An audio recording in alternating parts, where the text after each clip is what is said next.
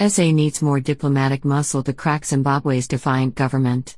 Amid a spiraling economic and political crisis, Zimbabwean President Emmerson Mnangagwa addressed the people of his country on August 4.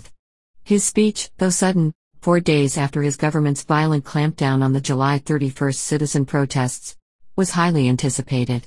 There may have been a desperate hope among some sections of the bruised citizenry that the president would, perhaps in the remotest of ways, acknowledge their suffering and hinted at atoning for the state's brutality. However, the crocodile neither acknowledged the legitimacy of their widespread grievances against his leadership nor took any responsibility for bringing the country to this precipice. Instead, Mnangagwa argued that his administration has been undermined by the divisive politics of the opposition, sanctions, cyclones, droughts, and now COVID 19, and blamed widespread protests on a few rogue Zimbabweans acting in league with foreign detractors. The president's speech exposed a tone deaf and intransigent government at war with its long suffering citizens. For the past two decades, Zimbabwean citizens have engaged in diverse, valiant efforts to use every legally available avenue to expedite democratic reform. Many Zimbabwean citizens have made heroic efforts to shed light on the gross corruption and mismanagement that has characterized ZANU PF's rule and created a staggering man made disaster. They are now caught between a regime willing to go to any lengths to crack down on dissent, the need to navigate the day to day difficulties of securing precarious livelihoods, and the fear of contracting COVID 19. In the face of an unrelenting regime, and rising from the crushed hopes of July 31, 2020 protests, Zimbabwean citizens have grafted the hashtag Zimbabwean Lives Matter campaign onto the energy and anger of the global outcry of hashtag Black Lives Matter. Can the SA government, whose president has taken an unequivocal stance on hashtag Black Lives Matter, continue with an indeterminate posture on the plight of its neighbors' black lives? Their economic and political fate, as aptly observed by SA Institute of International Affairs CEO, Elizabeth Sidiropoulos, is intertwined with its own and that of the region. SA is ideally placed to push for change in Zimbabwe, with the two countries sharing many social, political, and economic ties. SA remains Zimbabwe's most important trading partner. Zimbabwe imports 40% of its total imports from, and exports 75% of its total exports to, SA. However, despite the countries' growing stake in each other's fates, SA's response to the deepening crisis across the Limpopo leaves much to be desired. Zimbabwe is now considered one of the foremost food insecure countries in the world, alongside Yemen, Somalia, and South Sudan. More than 60% of Zimbabwe's 15.6 million people are considered food insecure. About one in three children under five suffer from stunted growth as a result of chronic malnutrition. The country has an inflation rate above 800%, and the IMF projects an economic contraction of 10.4% in 2020, after a 12.8% contraction in 2019. The healthcare system has collapsed, and everyday Zimbabwean citizens face persistent fuel shortages and rolling blackouts.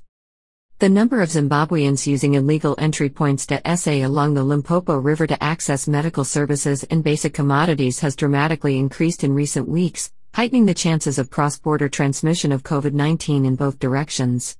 As many desperate Zimbabweans make the dangerous journey south, the SA government is poorly prepared to deal with an escalating migrant crisis.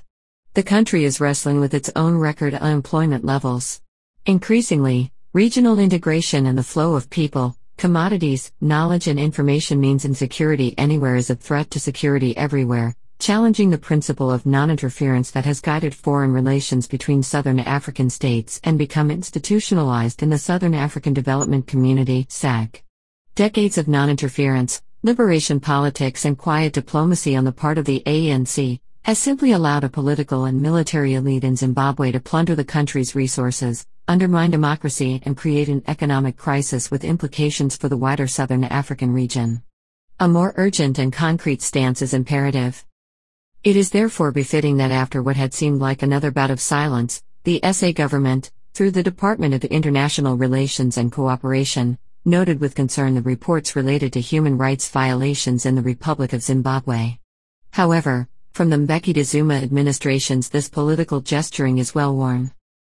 Building on hashtag Zimbabwean Lives Matter, a campaign that has attracted resounding regional and international intervention calls from ordinary citizens, celebrities, politicians, diplomats, and multilateral institutions alike, it is now easier for SA and SADC to begin a meaningful engagement with all stakeholders.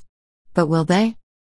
SA in particular has an opportunity as a strategic arbiter to harness all these voices across multiple platforms that can begin the work of persuading stakeholders to come to the negotiating table. It is time for the SA government to boldly break out of the Liberation War Pact cocoon and stand with the citizens of Zimbabwe. SA's emphasis on government to government engagement, reported to have been initiated through a telephonic call between International Relations Minister Naledi Pandor and her Zimbabwean counterpart, Sibusiso Moyo, seems to thwart any hopes for including citizen voices. Pandor's noncommittal reference to SA's readiness to assist if requested does not inspire confidence of a radical departure from previous administrations.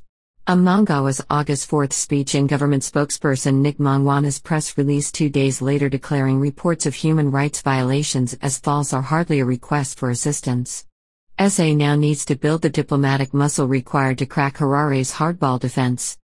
Through the hashtag Zimbabwean Lives Matter campaign, citizens' request for assistance has been unambiguously echoed and clearly endorsed regionally and globally.